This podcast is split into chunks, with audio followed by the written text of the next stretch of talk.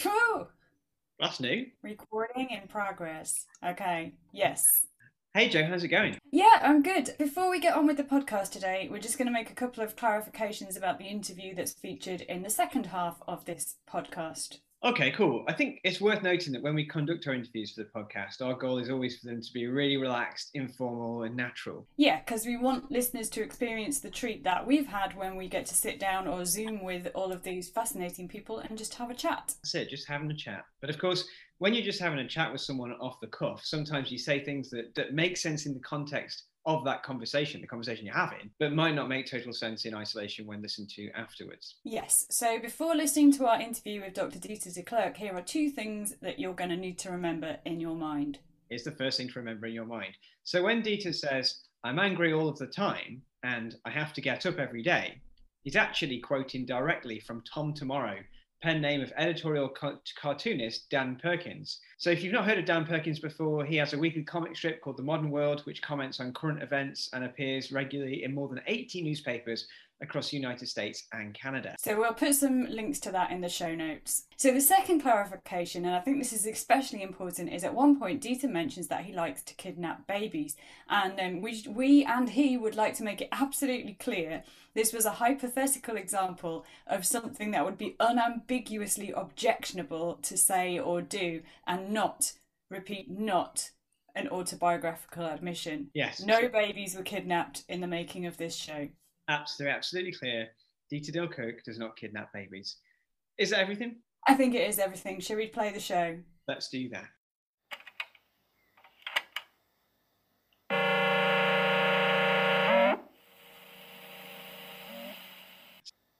Do you ever wonder what is the point?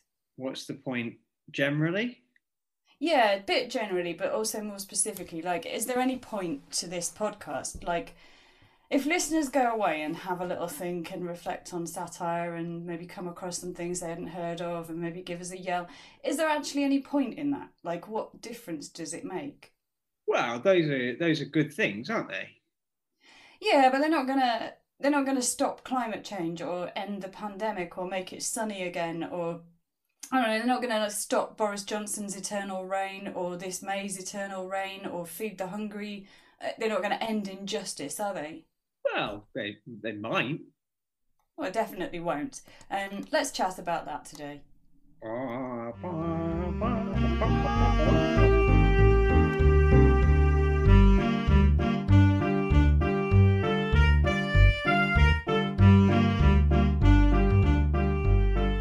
there. Jo, you seem to be in an uncharacteristically glum mood. What's the matter? Well, it's not uncharacteristic, is it? But also two things. These are uncharacteristically glum times. And also, that was a setup in the character of Podcast Joe for our discussion on satire and how it might or might not offer some kind of balm in troubled times. A balm? A balm, yes, a balm. A balm like a lip balm, but a better balm. A balm for your mind and a balm for your soul if you think you've got one. A good balm, not a balm like the rubbish Vaseline lip balms, but like a really good lip balm, like the nice Nivea macadamia one that they've discontinued, like a balm. Okay, okay, so let's talk about that balm and what that balm might need to be soothing right now in this moment. But first, before we talk about what that balm needs to soothe, who are you and what are we doing? This is the podcast that is the podcast of Smith and Ward Talk About Satire, in which I, Joe Waugh, a senior lecturer in nineteenth century literature, and you, Adam Smith, same but for a different century, but I can't remember which one, talk about satire. It's the eighteenth century. It's not the eighteenth century. I fucking wish it was. I could just sell oranges all day or write satirical poetry while the meat burned on the jack. Because we all know what a jack is. Yeah. We well, do know what a jack is, don't we? Do you know what meat is? I do. I do. And I, and I won't be giving it up anytime soon. So, stranded as we are in the early decades of the twentieth century, on this podcast... twenty-first century. You olden days people don't, don't even...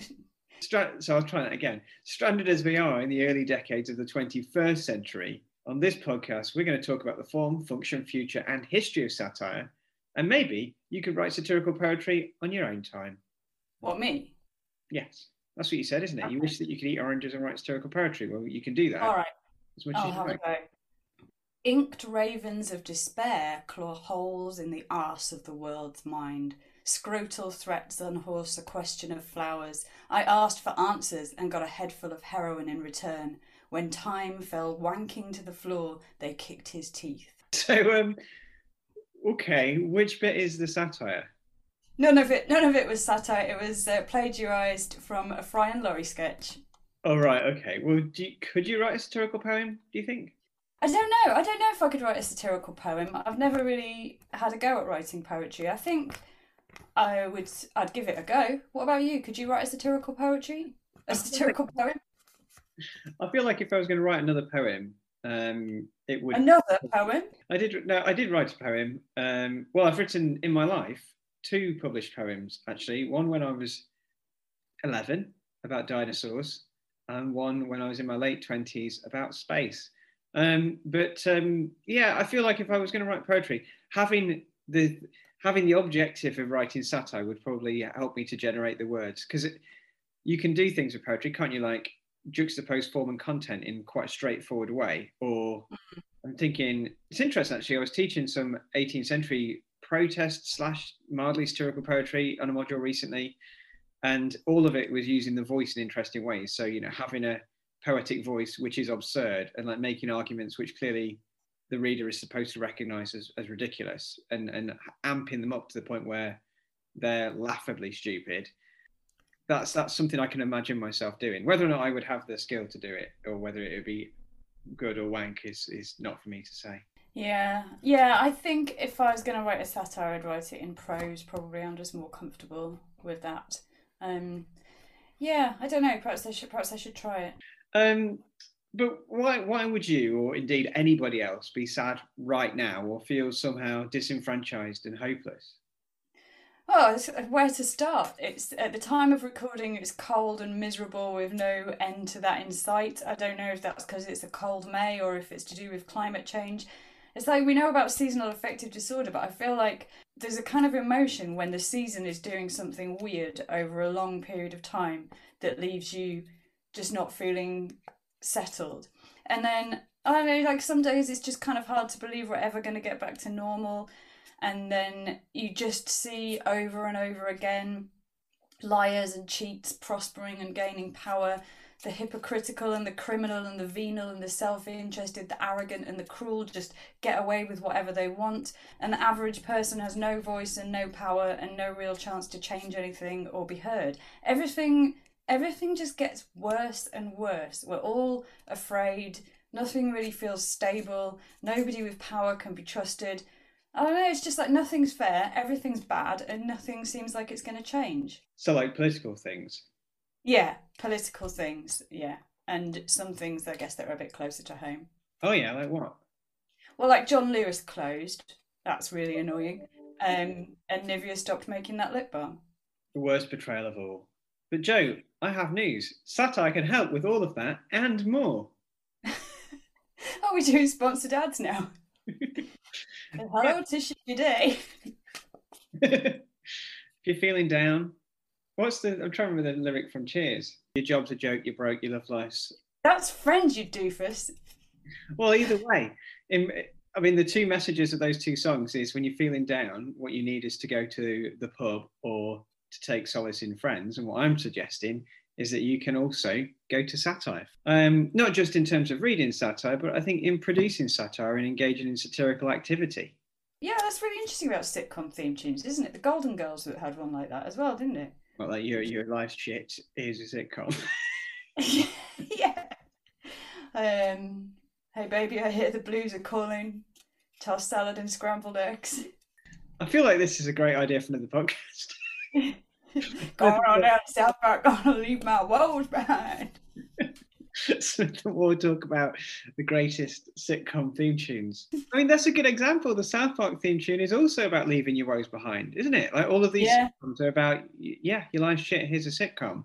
And I want to suggest that satirical activity can function in the same way that those sitcoms are positioning themselves are, as you say, as a balm in difficult times. Okay. Um. So would it have to be a satirical sitcom or just any sitcom with that? Well, I mean, I mean, I mean, would it have to be a satirical sitcom or just any satire? Well, I think there's that. I mean, there's there's kind of watching satire or engaging in in satire that's been produced by somebody else and maybe feeling some catharsis in that. But also, I'm interested in perhaps ways in which, uh, as individuals, as if you like, amateur satirists, we might do satire on a day-to-day basis to, to as a way of almost as a form of therapy to get through things. So, you know, you've just read out a big list of reasons why we could be mi- miserable and feel like we've got no autonomy at the moment.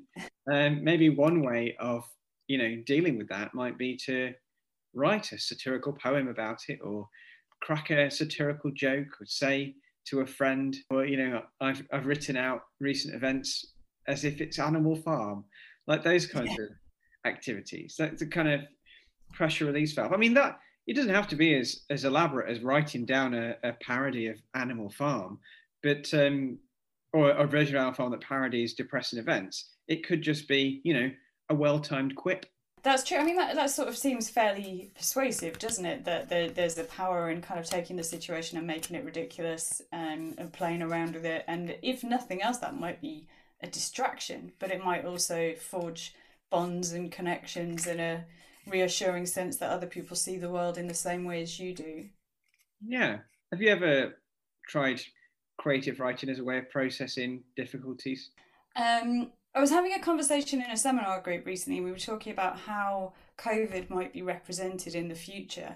And everyone kind of agreed that right now wasn't the time for realism and that they wouldn't want to read a real depiction of it. But that, so then they were talking about other ways it could be represented. And a few of them said, like, maybe something satirical, maybe like um, Animal Farm, but with, I think there's the Animal Farm, but with COVID, but it wouldn't actually have to be Animal Farm. It could be something else, but Animal Farm is kind of works quite well, doesn't it? Um, I think you could have a sort of bloated farmer who's ignoring reports of a terrible virus in all the neighbouring farms and still keeps forcing all his animals out to work, and then disaster strikes. I think you could definitely do something with um, the rules that appear on the wall, and they, you know, like, what are you talking about, said Squealer. It always said stay alert. It always said eat out to help out.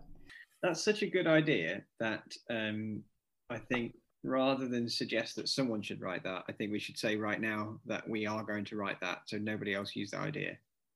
Okay, we've we've yeah. got dibs on that. How would you do it? Like, I could see Squealer as um, Michael Gove. Yeah. I could see Napoleon as Rishi Sunak. Would he be? He's perhaps the most powerful individual after Johnson. After the farmer. Yes, I think that would work. I mean, who's going to be, who would be Snowball? Dominic Cummings. Dominic Cummings, of course. Comrade Snowball went to Castle Bernard, and then initially they defend him, but then later he, um, it, well, I suppose it would be different, wouldn't it? Because it turns out that Snowball um, ran away, destroyed the windmill, but also then ran to tell the Daily Mail about how Farmer J- Jones and Napoleon were all bent anyway. Yeah, yeah. Bent pigs. It just works. It just writes itself, and um, and if you think of the farmer saying he just want he, that we were going to be stacking bodies high, mm. it totally works because we're all thinking of Foot and Mouth, aren't we? Where they literally did stack yeah. the animal corpses high and set them on fire. So this is beautiful. This is a this is really really perfect. Comrade Napoleon left the farm just before the third lockdown was announced. Yeah. And who would be Boxer? Do you think who would uh, be Boxer?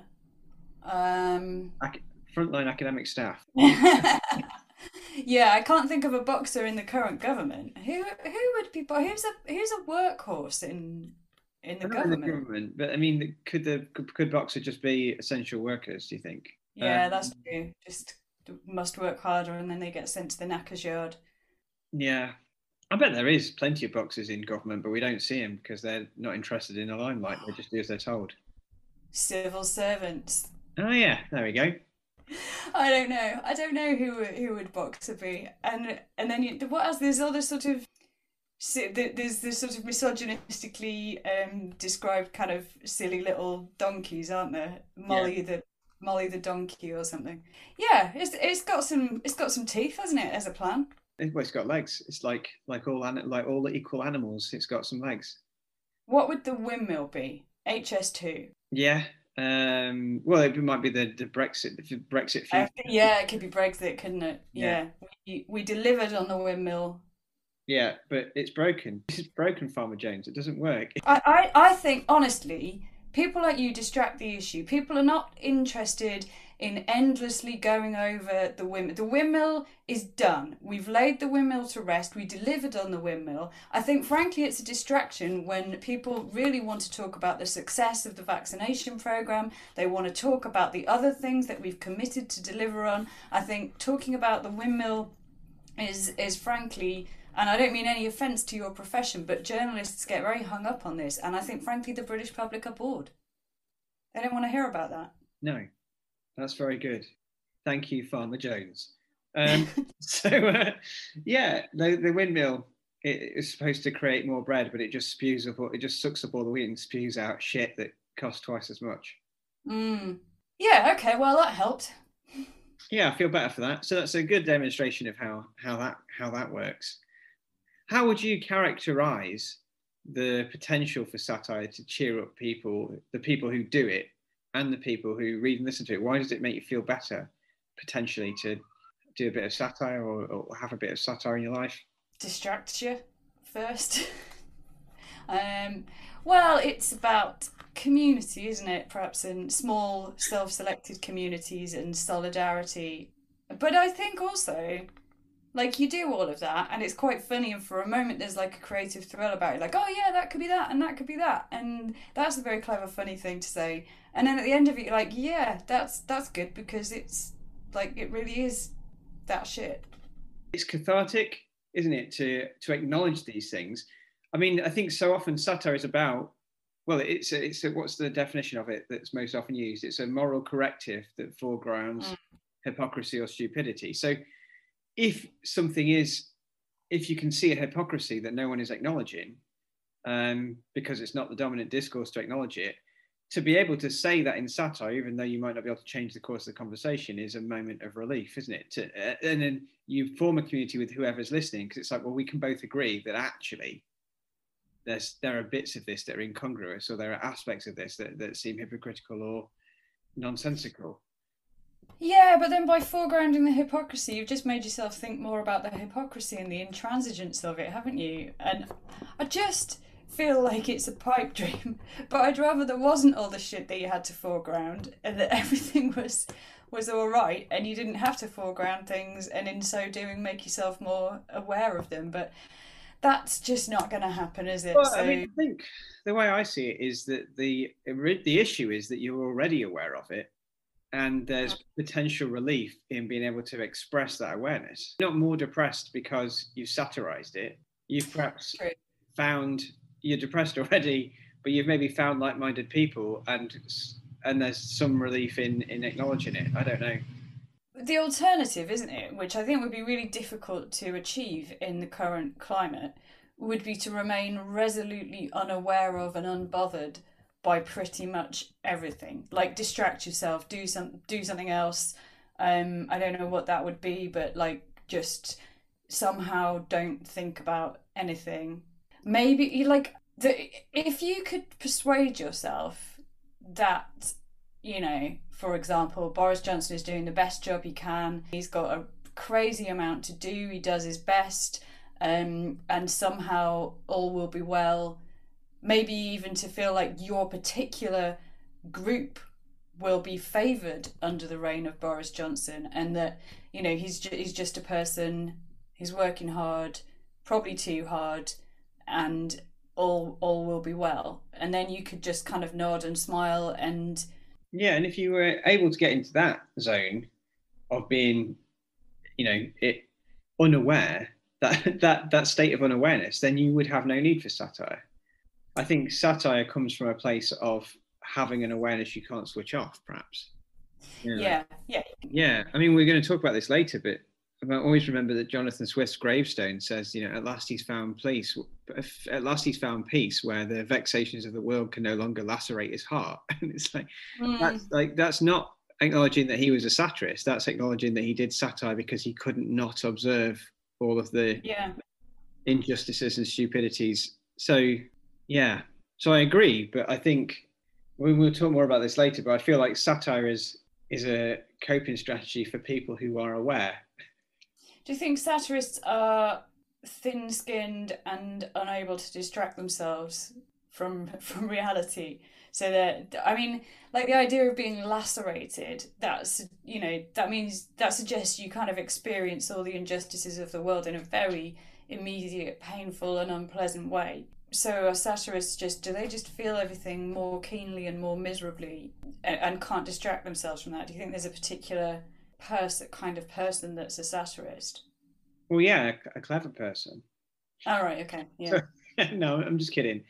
Um, yeah, p- perhaps. But then the satire itself, the product, is that is potentially a way in which they have distracted themselves or they have sought that kind of relief. But you mean if you weren't a satirist and you felt those injustices, you'd just find solace in a different form of entertainment that wasn't oh. constantly dragging up all of the problems? Yeah, yeah, I don't know. Just, just seems like there's, I don't know, that, that just... suggest to me that there are people who feel it all and can't get over it and nurse their nurse their misery more, and maybe those people are more likely to be satirists. Yeah. Well, I mean, that no, it's, it's blatantly obvious, isn't it? That's an incredibly pedestrian point, because if you're of a sunny disposition and nothing really troubles you too much, why would you start being a satirist? And you probably, if you're that person, then you would think that um, what's it called? The Mash Report was amazing. Because you'd be like, haha, they're just they're just saying things that I agree with. This is hilarious. This is absolutely fine for me, because I am really just a happy, cheerful person who enjoys uncomplicated, untaxing commentary on things that I imagine is happening in the world. I don't think you would be watching The Mash Report, though. I think you'd be watching... Um... This Brown's Boys. Yeah, or maybe, I don't know, what else might you watch? Gogglebox. I do like Gogglebox. I feel it's just worn a little bit thin now, hasn't it? To be fair, I haven't watched it in about six years. Well, speaking of things that have gone on too long, should we yeah. introduce today's interview? Yeah. yeah, so it's quite serendipitous and not something we intentionally planned, but our guest this week, Doctor Dieter Declercq, has written a book that just came out called Satire, Comedy and Mental Health, Coping with the Limits of Critique, which obviously takes as one of its central topics the issue of mental health. And it's Mental Health Awareness Month right now, isn't it?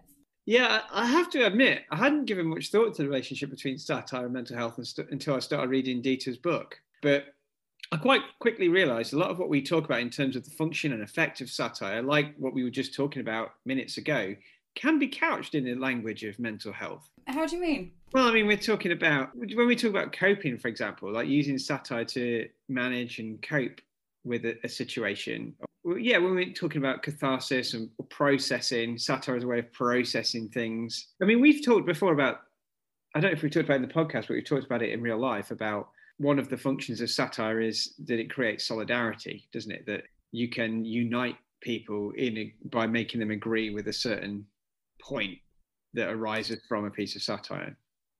Yeah, and I suppose uh, perhaps we were t- we're too accustomed to thinking of mental health in in specific ways and in ways that are perhaps outdated now, and that obviously there's a difference between feeling temporarily sad at some situations going on around you and having a mental health crisis or a mental health problem, and I wouldn't want to like lazily conflate the two. But then just in, I suppose, like when you have a cold, you're unhealthy, you're feeling unhealthy at that point. It doesn't mean you're an unhealthy person or have any long-term kind of implications for your health. But, you know, colds and fleeting sadness are, I suppose they're both related in comparable ways, maybe? Yeah, I mean, I'm not an expert on all of this stuff. I think one important point is people tend to talk about mental health as though it, it comes and goes. You have mental health all of the time. Sometimes your mental health, you know, might have gone awry, or you need some kind of assistance or help or support.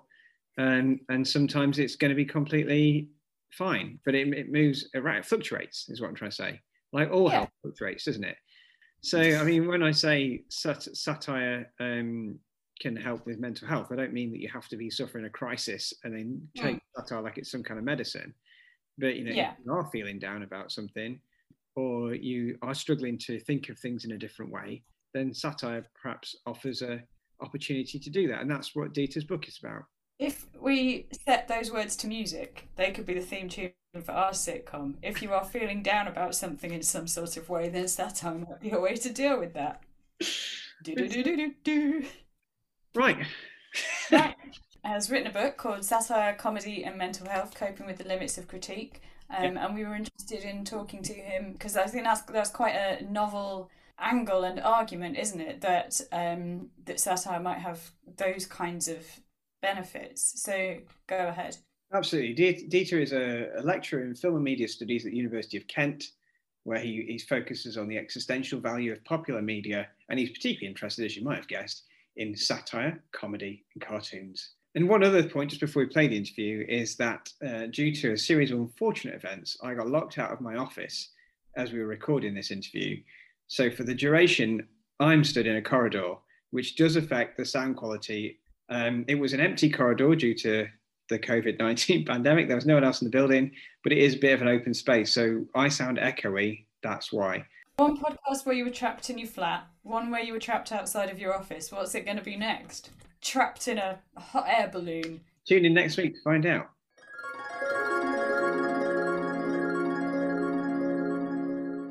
Dieter, thanks for being here. Welcome to the podcast. Thanks, Joe, and thanks, Adam. It's it's really great to be here. You talk about mental health in the book. What kinds of thing are you talking about? Can you take us through that? It's got to do with what what satire is trying to do. You know, we've talked about how satire is reacting against society. So there's something, you know, out of joint or out of balance in, in society. And I think, well, you just look if we just look around, there's a, the, there's so many issues in the world that the world can become a place that we feel that we can, you know, we can become disconnected from that place, mm. disgusted with it. Um, consumed by anger. So I think that's the area where I'm thinking about with particular kind of mental health issues. So the the model of depression that I'm using is a model that understands depression as, you know, being disconnected from the environment, being disconnected from friends, being disconnected from from the world. And so I think I think that, well, there's so much things that are going on in the world that you could become depressed in a clinical sense. I definitely don't want to say that satire in that context is the same as antidepressants or anything like that. I'm just trying to think about satire as something that we can use as a resource in our life to help to negotiate how we live in this imperfect world, in the same way that you might, you know, hang out with your friends to try and find some connection there, or you do, you know, sports or anything. So that's that's what I'm thinking. And then, you know, in, in the book, I mention these kinds of, let's let's call them social mental illnesses, like Brexit anxiety is, is one that was in, in the news. So yeah, people, I mean, I guess, you know, people like myself living in the U K, being European citizens, you know, having always just, you know, it's three hours to my parents' house here, you know, just, just a sea in between. It's a different country that didn't used to be such a big deal. Now it's a bigger deal. There's all sorts of complexities, even now with the pandemic. And I think you can just, you know, that can really have an impact, I think, on one's mood. You know, I think it can lead to mental suffering. Uh, people have talked about like political burnout, you know, being consumed by so much political news that you burn out. Um, there's this, you know, climate grief or climate anxiety when you're, Um, so I think that that satire can function as a kind of intervention in these areas, where I think that's also what satirists often say. And then a, a second mental health problem I feel that is often at stake is sat- in satire is that, well, the world's on fire, I should extinguish the fire, shouldn't I? I should just do everything I can possibly do. Uh, I, I shouldn't be having this podcast with you, really, because it's quite vain for me to uh, do that with you and just, you know, take the pleasure of talking about my book. I could be doing other things. But if I I feel like that that kind of thinking also can make you sick. Uh, I, I think I introduce a model, you know, of, of neurotic perfectionism. And, you know, you're constantly consumed by guilt and shame that you really should be doing better um, all the time. So I think those are, I guess, two poles that I'm thinking of, that you can become so disconnected from the world, you know, that it depresses you, or, you know, you can you know, feel like you should change the world to the extent that you can connect to with it again. So, you know, changing the world, making everything better constantly all the time, I think is something that can lead to a, a, a neurotic perfectionism. So I think that that's at stake a lot of the time in the production and, you know, engagement of satire. And I think a lot of satirists actually say similar things in their satire. That that's probably what they're doing. That seems like a really sort of logical and persuasive take, but it's also quite original, isn't it? Because I think we often think of satire as being a way to process anger or frustration at any given situation, but what you're talking about is a kind of combination of alienation and ennui and profound sadness that that satire can have a role in ameliorating. There's an American satirist called Dan Perkins who writes, who, who draws cartoons under the pen name Tom Tomorrow, I think. There's this cartoon he drew a couple of years ago when, in the summer, I remember it, it there was a plane that was shot out of the air. I think it was Malaysian Airlines, and there were lots of Dutch people on the plane.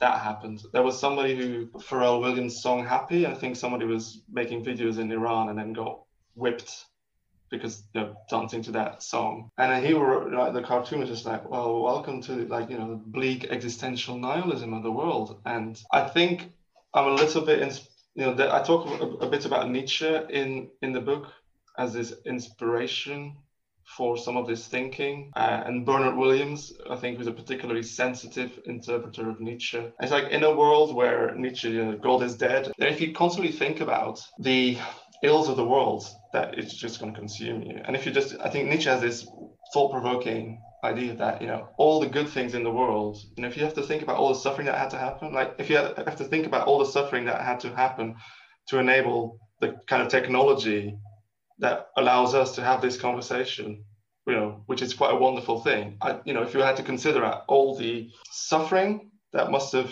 led to this on the way, that's just mind-blowing. And I think, so there's this kind of really, for me, you know, you've got the direct social ills of the world, but I think it's also kind of a more underlying, that's just the world that we find ourselves in, the kind of, you know, we live on the third rock from the sun, and we've got these kind of physical conditions and things have happened. And I think we just have to deal with that. And satire is a way of dealing with it, I think, or at least an instrument that can help us to deal with it. There's a chapter where you get, well, quite early, I think it's like chapter three, isn't it, where you get into the sort of, what Joe and I have referred to previously is the medical metaphor for satire, where satire is like a kind of cure and the satirist is a doctor or a physician. Because you sort of, you quote John Wright, who explains that satirists like Horace, satire is a literary medicine for a world morally and socially out of health. And if this holds good, the satirist is a kind of doctor. And this model of satire where the satirist is a, is a doctor administering medicine. I think Pope says something about his satire is a kind of bad medicine, doesn't he, that, that people have to take. So, I mean, one question is, uh, how sincere do you think that pose is? Because when sort of Pope uses it, or to a lesser extent Dryden, it's sort of a justification for upsetting people, mm. isn't it? We're going to upset you, but actually you need to be upset to learn the lesson to get better. But then also it sort of assumes that satire is going to have an effect and is going to change something, that by enduring this satirical attack, you're going to become a better person or some change is going to happen. So I just wondered, do you think the satire as cure model is a useful way to think about satire? No, it is very worthwhile for historians to, you know, do research about how satirists have thought of themselves as doctors, how they have actually probably used that as a way to justify, like you say, upsetting people. I think the study of that uh, metaphor, I think, is really important to help us understand how satirists have, you know, presented themselves, and I think also how satirists, satire has often been received. But I do think that it's fundamentally mistaken to think of satire that way, because it introduces mistaken assumptions, and it, it introduces this kind of all or nothing. You know, either you cure it or you don't do anything. And I feel that's often what we fall back on when there are discussions about satire. Well, either it completely changes the world, or, you know, it's the reason why Thatcher remained in power. Like, it's it's it's all or nothing, which is weird, because like critical journalism, for example, nobody's going to have a go at critical journalism for not having resolved the climate change crisis yet. Like, is somebody having a go at The Guardian for not having done that? But satirists, it's like, well, you do this satire about climate change and we still have climate change. And it's like, I think there's unreasonable expectations, and there is, I think those unreasonable expectations are inspired by some of that discourse around, you know, satires are doctors. And another discourse, and I think this is where my alternative, I think, comes in, is this discourse of, of magic, where, you know, the satirist, I think it was Eliot in a book in the sixties, was talking about satire may have come from magic rituals, um, and, you know, that satire would have kind of a magic effect on the person who is the target of the satire. It's like, yeah, Donald Trump, like, you know, the most satirized president in, uh, I think, American history. So much satire in the run up to the t- twenty sixteen elections, and I, I didn't think he was cured by it, right? It didn't seem to, or, or if his followers. So there's something, I think, wrong with that model. And it also, I think, allows skeptics of satire to say, well, see, you see, you know, satire doesn't do anything. It makes us passive. And some, some magic, I thought, of all the concepts, was actually a concept that might help us understand what contribution satire can make, you know, to a critical process of, you know, trying to get political change. So we all know the Trump baby blimp. What's interesting about the Trump baby blimp is that you could say, well, you know, people flew the Trump baby blimp and Trump was still in office, so satire hasn't accomplished anything. Or you could say, well, if you look into it, the people behind the Trump blimp, they said, okay, next time Trump comes to the U K, we'll fly the blimp, but only if we get thirty thousand pounds that we can then put towards grassroots causes that, you know, target specific policies of Trump. For example, I think some policies about trans people in the army, and, you know, that they would use that money to do social action there.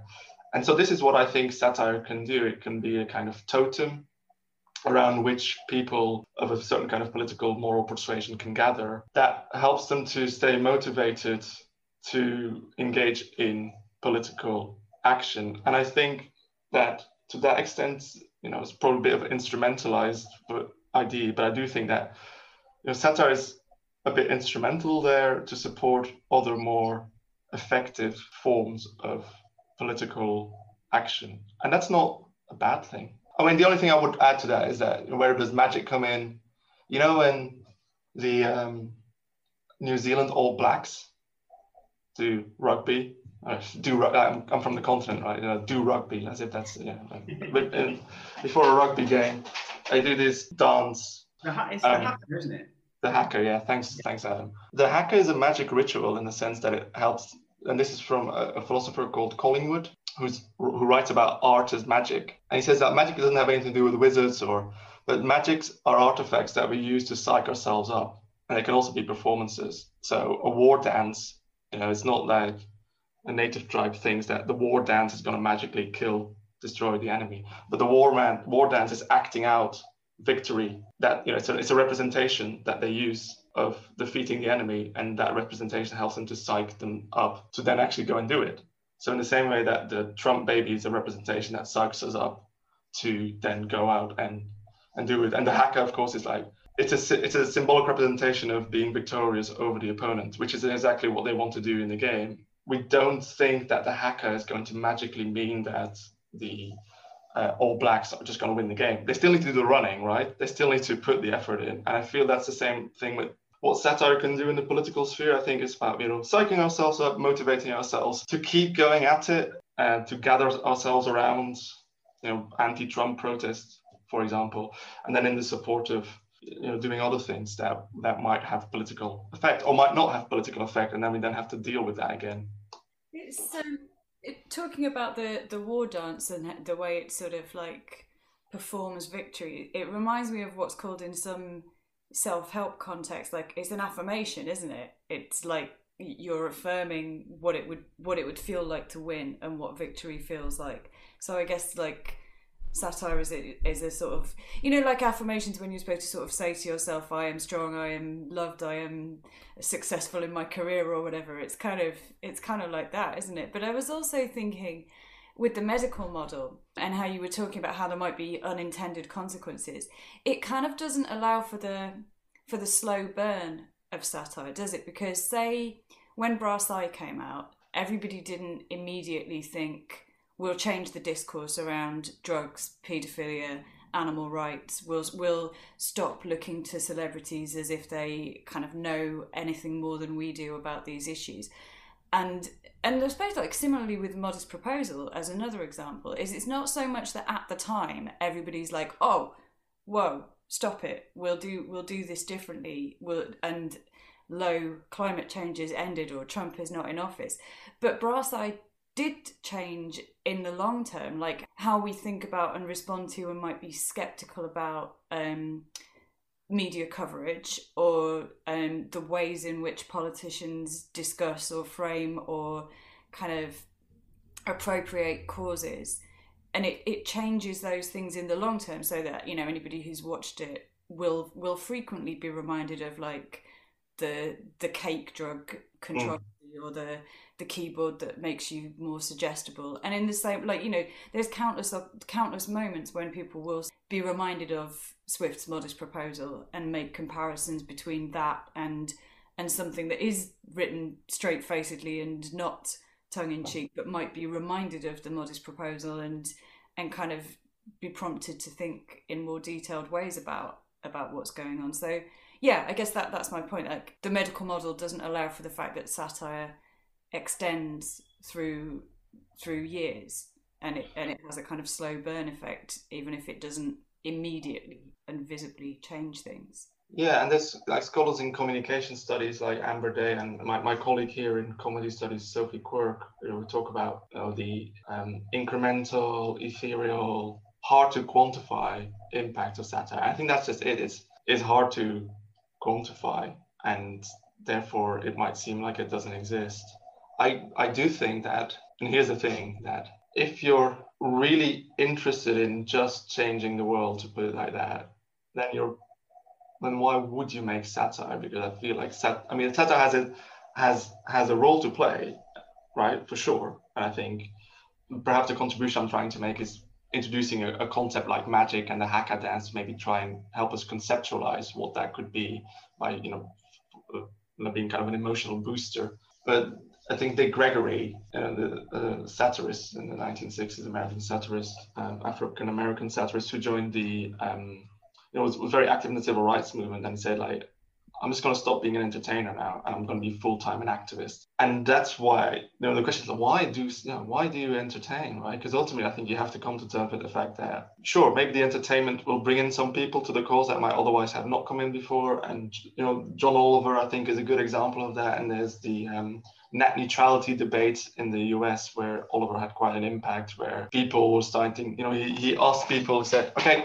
Um, the F C C, the you know the regulator, send them emails, bombard them with emails, you know, to talk about this issue of keeping the internet free and open, uh, and people responded.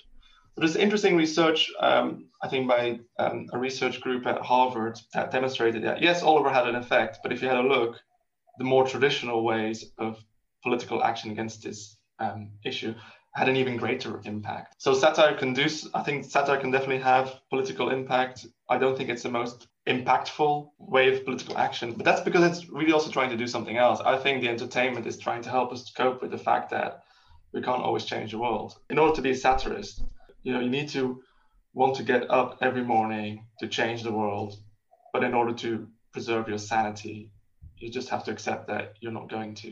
And it's this deep ambiguity between changing the world, but at the same time accepting that you're not going to be able to fully do that. That's something that we have to deal with, every one of us, in our lives. And I think that that's why satire is so important. It's this kind of tension. It can help us. It's a it's a kind of space or an artistic way of, you know, dealing with the fact that we we are imperfect and we live in an imperfect world. You know, if I had a magic wand, I would, you know, make everything better, but I don't. And also, well, often I do things which are not altruistic, things which are, are selfish, because in order to care for myself, I just have to accept that I can't always care for others, by which I mean sometimes I make a, a choice for my self-care, which is not the most altruistic choice. And I think, you know, I think we're all educators and teachers, even with our students. Like, often I think there's a there's a point where you say, well, if I do this for student X, I have to do it for all the students. And, like, then I won't sleep anymore. There won't be enough hours in the day. And in order for my self-care, I need to sleep. That's where the entertainment comes in, I feel. That's, I think, why we have the entertainment. I think the entertainment is an aesthetic way of actually dealing with family. In the book, so you explore the idea of satire as a cure, and then you move on to satire as coping, then you have satire yes. as a coping strategy. And then ultimately that leads to satire as a kind of therapeutic process. It's interesting hearing you just talk about self-care there, because in a previous episode, we've talked to Lee Stein, who's written a satire on self-care and the self-care industry. So it's just nice. It's interesting to see satire be figured in that way. But yeah, I just wondered if you could talk to us a little bit about the ways in which satire might serve, like might, how it might practically function as a, a yeah. music role. I think the underlying model um, that I think about what can we do with satire in our own lives, if we're not actually creating satire, is a, is a model that likes to think about that our engagement with media, whether it's like reading cartoons or watching T V, that we're always doing something that's fundamentally active already in order to, you know, you need to sit back and enjoy the show, but in order to enjoy the show, there's actually quite a lot going on cognitively. Um, but it's also a model that, sees, that says that we can take that activity one step further, and we see that, for example, with memes. Like people have, they watch shows and then they do something with that and they create memes. But they can do other things with satire as well, I think. We can, um, you know, use it as a resource, right? That we can use, we can, I think, deliberately use satire as a resource that we can integrate in our in our lives. And there's two ways I I, I write about.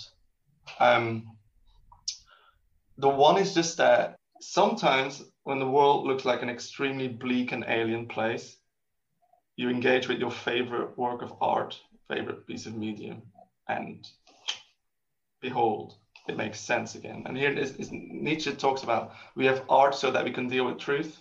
So the truth is that if you just think about the amount of suffering in the world and the amount of suffering in the world that got us to where we are now, and even some really good things, advancements in medicine, for example, there was always, you know, at the expense of suffering.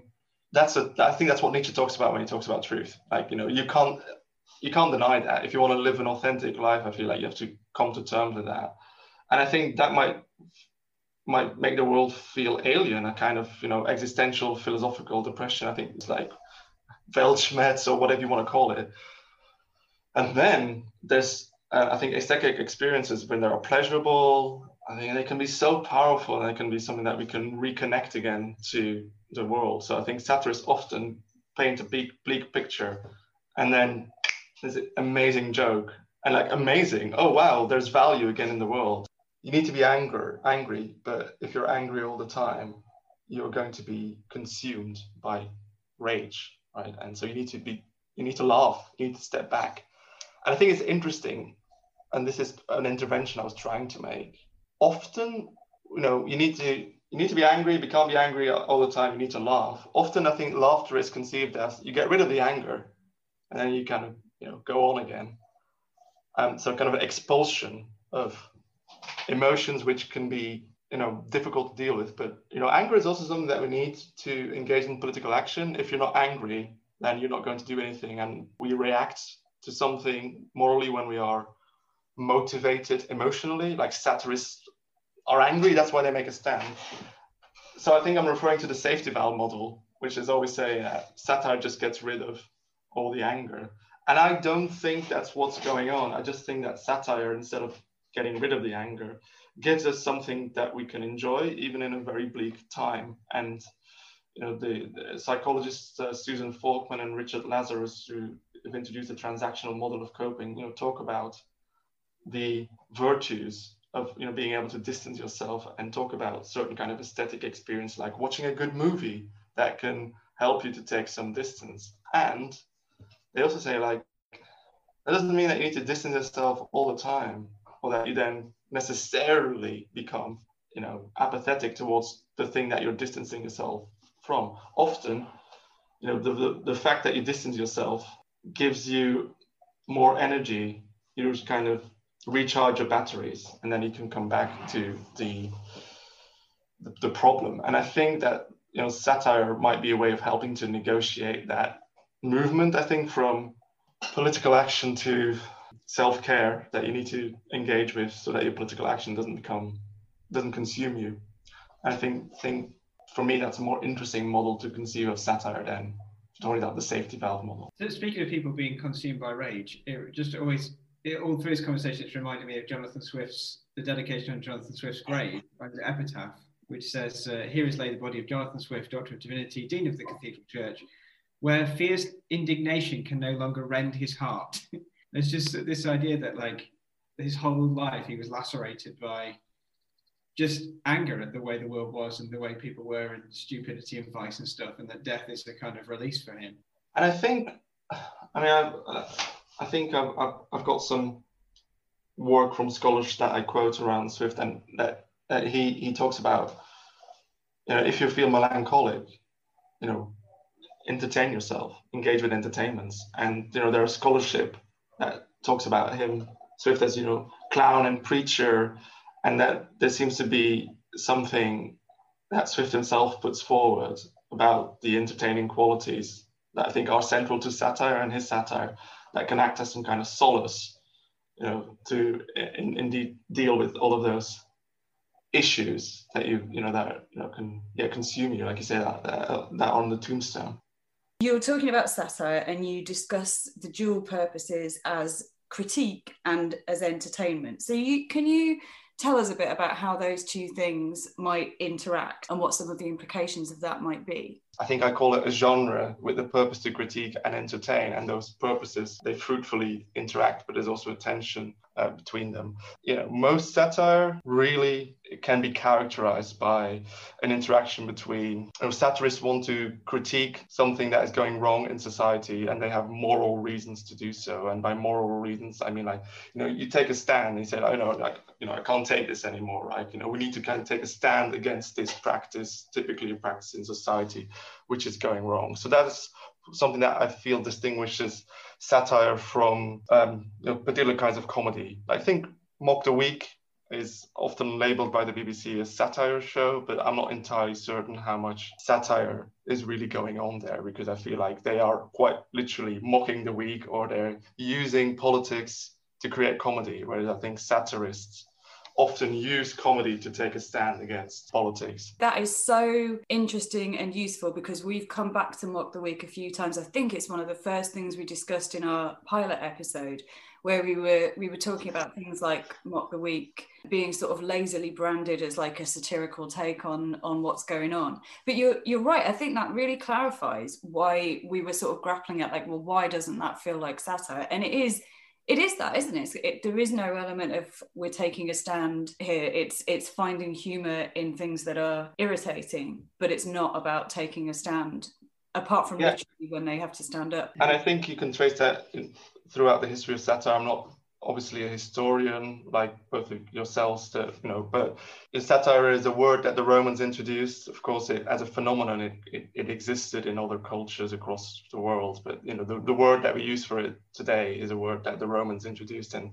the Romans, like Juvenal and Horace, they kind of self-styled themselves as making a social intervention. And I think, you know, we've got good reasons today based on, on that, is that that's a word we've always used for that kind of entertainment that is critical.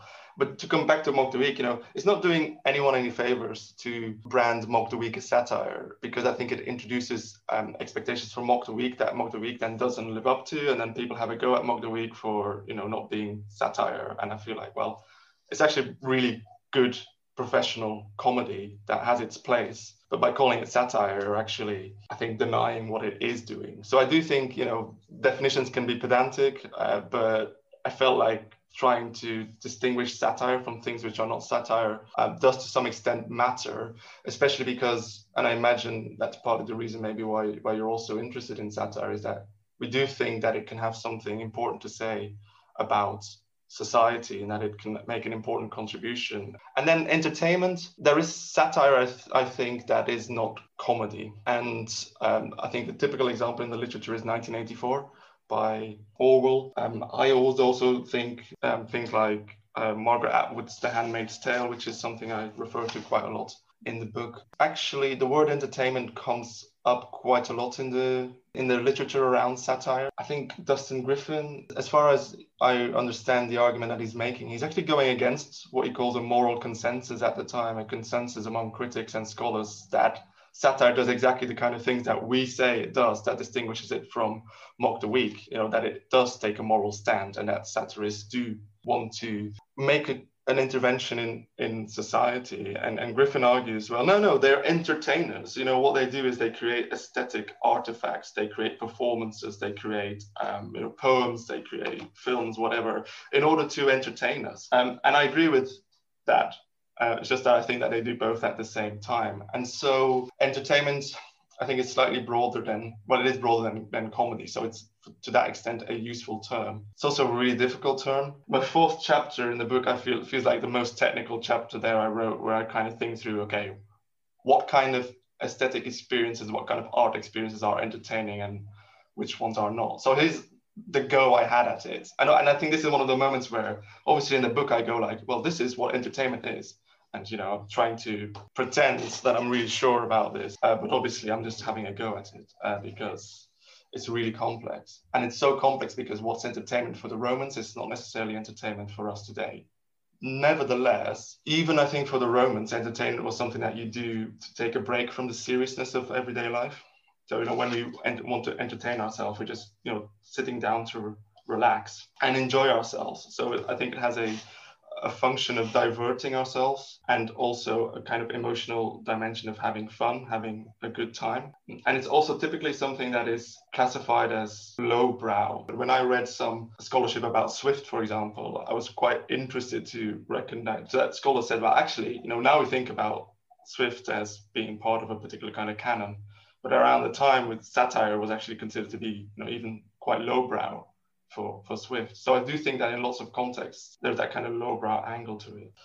A Modest Proposal, which is about a horrible situation, you could still say that's an entertaining piece of work. And there's an awkwardness about that, an ambiguity, but at the same time, there's a kind of collaboration between the entertainment and the critique. So in A Modest Proposal, it's extremely grotesque. And the grotesque nature of it makes it entertaining. Like once you get the irony, you kind of go like, oh yeah, no, no, that's so grotesque. But that grotesqueness is both entertaining and critical, because I think that grotesqueness also comes in the service of the point that Swift wants to make, is that, you know, the people that proposed a certain kind of cold-blooded population solutions to the, you know, Irish famine that he critiques, he's mocking that grotesqueness, right? He's making a critical point. And you see, like, that's actually how grotesque your ideas are about how to resolve this solution. So I think that in satire, there is this central interaction between critique and entertainment. The, the entertainment helps the critique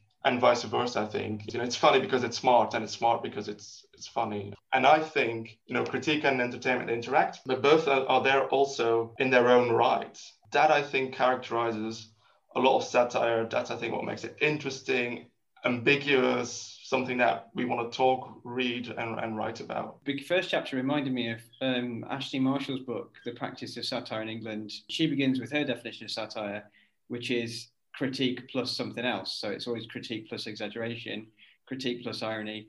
But something that never really occurred to me until I was reading your book is that she doesn't get into what, and I'm not, I'm not blaming, this is no shade on her, like it's not what she was doing, but it didn't occur to me to wonder what we mean by critique. But you get into that immediately and start talking about it as uh, critique is about a moral commitment or a moral, there has to be some kind of moral intervention. And then a little bit later, you talk about Nazi Germany satire. But I think the point that you make there is, you know, satire can be combining critique and entertainment, but it isn't necessarily doing good good work in the eyes of history and stuff. But that just made me think that, as a, and we've talked about this in the podcast before, as a satirist, it seems like you have to have a pretty sure sense that you're on the right side of history before you start making these interventions. Like, do you think there's a kind of like arrogance or egotism to, to decide that you know what's right and that you can make these interventions? That's a really good question. I think satirists are people who are indeed passionate about being morally right. And I use the word passion as well. The kind of moral framework that I am basing myself on is a, in philosophy, you know, that comes comes from, from David Hume, and that moral, morality has to do with, you know, in, it's an emotional process, and it's a process of, of where emotions like anger and disgust and contempt, they play an important role. I can't take it anymore. right? And I think that's what satire satirists are about. I can't take it anymore. And that's also, so Simon Blackburn is, is a philosopher, you know, talks about we enter the domain of morality when we can't take it anymore. Like, for example, I don't know, um, sometimes I sometimes I listen to songs by Bon Jovi and I feel like, yeah, you know, life makes sense. You might not like Bon Jovi, but you're not going to have a go at me for liking Bon Jovi, right? But suppose I, an apology in advance, but, you know, I like to kidnap babies. You're going to have a go at me. Then we would judge you, yeah. Yeah. And I think morality is that, is this, is where you're, you can't, you know, I feel like I need to take a stand against this. We can't tolerate this anymore. This is when morals happen. So I'm not necessarily want to say that it's kind of ego or, I think this is quite normal. And I think we have something that we have in our ordinary moral lives as well. Does that mean that we're right? No, not necessarily. I mean, for, this is really horrible to say, but Nazi, you know, the, the, the Nazis were driven by passionate beliefs. They were extremely wrong-footed. And um, I think there is con- like, I, th- I think for, for a while there was this question, like, is there right-wing satire? Uh, and I think there probably wasn't that much right-wing satire that made it through mainstream channels, you know, like um, the American cable T V, or like so much right-wing memes. Uh, I think the, the alt-right is thinking that they are winning the meme war and that progressive can't make satirical memes. So when I say that, you know, critique is, is, is a moral act, by that I mean for the satirists, yeah, they think they're on the side of the right morally. But that doesn't necessarily mean that they are. And this brings back to Mock the Week. I don't think morals come into it very much in Mock the Week, maybe occasionally, but it's not about morals, right? I think it's just about having fun. Satire can have a bit of a kind of badge of honor by trying to make an intervention in the domain of, you know, morals and socially wrong. But it doesn't necessarily mean that it, we should always praise it, or that calling satires, that calling something satire necessarily means that it is a, a good thing. I found a, a quotation the other day because we were thinking about exactly that, right-wing satire and left-wing satire and the cancellation of the Mash Report. And I think it's the writer Philip Pullman, in intervening in that conversation, said, satire is by definition small c conservative, because you're saying things are going wrong, I want them to go back to when they were right. Or yeah, so Philip Pullman said, I think satire is intrinsically conservative in that it relies on a common acceptance of moral standards, which it mocks its targets for falling away from. Satire can't exist in a world of moral relativity. Private Eye was right-wing from the start. I mean, I wonder, like, if you talk about The Handmaid's Tale and its critique of women's rights. And I think The Handmaid's Tale is, is problematically fascinating in the sense that, you know, the, the, the book and then the series, that it provides um, evidence to the ongoing problems around, you know, women in society. And I think the point I'm trying to make is that, um, so Atwood, in the, Atwood wrote the book in the eighties, you know, Reagan, you know, the religious right, and I think she she she introduced it at, as a kind of what if, you know, what if you push those ideologies that we see in the, the right about women and their place in society to the extreme? What do we end up? Well, we end up with Gilead. And she's she's quite adamant about, this is nothing that I've written in Gilead, you know, hasn't existed before in some shape or form. You know, it's all existed in some shape or form. So I think my point I'm trying to make is that Atwood is not, Atwood is critiquing something, but she's not kind of saying like, oh, let's go back to the way it used to be when it was better, because it wasn't, it's never been better. And like nowadays, you know, how the series, I think, got quite a lot of resonance um, around Trump. And of course, you know, the, the infamous grab him by the pussy, you know, tape. So I'm not sure that it is conservative, and I think Pullman obviously is a is a really great author, author and a critic. But I think he also does the things that you can do as a critic, and you can say these kind of things about satire that are punchy and I guess quotable. But I think when you're trying to do scholarship about satire, I think you're probably getting to the point where you say, actually, it's it's really quite hard to say things about satire in one or two sentences and sum it up very neatly like that. I think it is it's really quite complex. Just like that discussion we just had about, yeah, it is, it is, you know, satire makes a moral intervention, but that doesn't necessarily mean it's morally right. There's a lot to unpack there, I think. So sometimes very, you know, interesting, worthwhile artists, critics like Pullman, you know, they make these quotes about satire just makes us feel satisfied when we should be really angry, and therefore it's ultimately conservative. Those are really, really big claims, and I often think that we should be a little bit more careful. Yeah. I mean, Philip Pullman won't care, obviously, because he's Philip Pullman. But, that's the thing, yeah. Isn't it? Philip Pullman can sort of say a soundbitey contribution to the conversation that seems logical in the moment at which it's being said, but when you're writing a monograph, you have to show you're working a little bit more and um, be a bit more nuanced about it, perhaps. It's good that Philip Pullman says that, because then we've got stuff to react to, and I think everybody's got their role in there. So satire can help us cope with unfortunate, undeniable and unchangeable social and political circumstances. Is it the function of satire really to make us more complacent and actually mitigate against change? Does it, by making the status quo bearable, does it actually create an environment where, yeah, we're, we're less likely to, to take decisive action to change things? Or we just, we, you've, you mentioned it earlier today, you described the argument that satire is passive. I mean, what do you think to that objection? Well, that's the that's the fundamental question. I mean, the question I'm asking myself is, have I wrote have I written this book just so I can sleep better at night, and, you know, like, it, it's okay, Dieter, you know, have a beer once in a while and, you know, forget about the world. And then maybe I have, and then I and then I think about what would happen if I deny myself.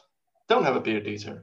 Be fully switched on all the time. And then I think we end up where I think the book says we would end up, is like absolutely destroyed and miserable. Does satire resolve this tension, ambiguity? It doesn't. I think this is something that we all have to live with in our lives. I just think that satire is a, is a, is a tool that can help us negotiate that tension. I think it's really different from other kinds of entertainment, because it is also critique. Like, you could just watch, you know, go to, you know, stand-up comedy show, have a great time, you know, stand-up comedy show that's not political, that's not satire. That, I think, has then, you know, I, I, I wouldn't be saying that, but, you know, if you wanted to make the argument about, oh, this is going to just distract you from it, well, you know, something like that is just going to distract you from it, right? Satire doesn't do that. Satire brings in the difficult, so it's dealing with it. Collectively, critics, scholars, and, and, and all people really interested in and care about satire have maybe overstated its political impact as a reaction to skepticism. And, you know, if you study satire or comedy, like, oh, it's just satire, it's just comedy. So I feel like this kind of discourses where maybe, you know, satirists themselves, critics, they've made have overstated. I think, you know, if the book could make a contribution to maybe changing some of that discourse so that we get our expectations about satire right, I mean, that would, of course, be um, amazing. I don't think that's going to necessarily going to happen, but I think if it could make a small contribution to it, that would be good. I mean, I'm, I'm, I'm, this has been really great that you've had me to talk about my book, because you write a book and then you don't even know if anybody's going to read it. And then if anybody reads it, you think, like, oh, this, they're going to hate it, right? Uh, so it's been extremely pleasurable and rewarding to talk with you about these ideas and hear that, you know, you've also found some points of connection with some of the ideas. Well, I really enjoyed talking to Dieter, did you? I did. I mean, what an interesting, what an interesting book, what an interesting fella. I mean, that was, we covered a lot, didn't we? So if people would like to follow Dieter's work, I mean, you can buy his book. Um, that you can just Google the name of the book and you'll find it available from lots of retailers. We've ordered a copy, well, we ordered a copy for our university library, didn't we? Um, mm-hmm. So you can find that. You can also follow Dieter on social media at Dieter underscore Declercq. So that's D I E T E R underscore D E C L E R C Q. Very good. Good spelling. Yeah, so anything else we need to talk about before we wrap up this episode? No, I think there's a lot to chew on in this episode, isn't there? So it'd be nice to... Yeah, nice to chew. Let the lovely listeners let all of that sink in. Yeah, yeah. But if people want to follow us or find out more about what we're doing or get in touch to let us know how this podcast, this episode and other episodes may have affected them, what can they do? Uh, just don't worry about it.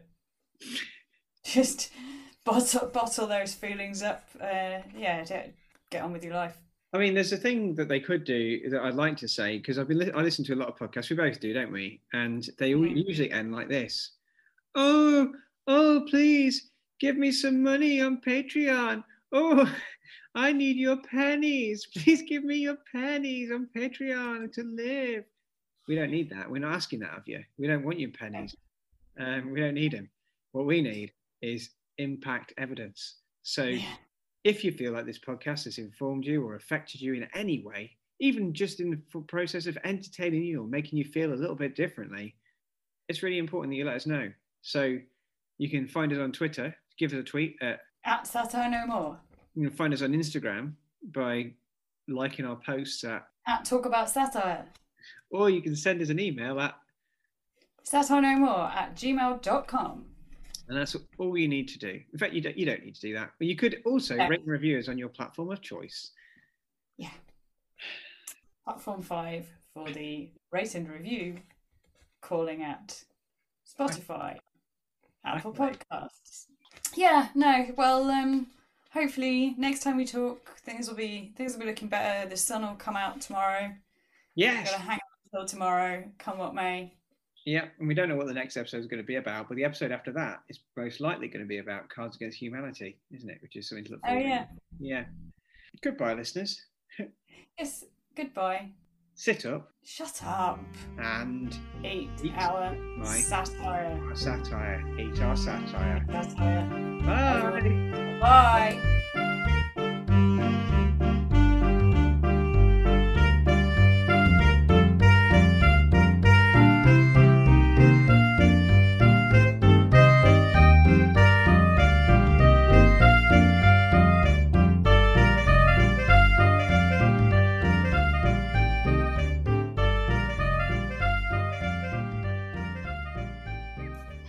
Flawless.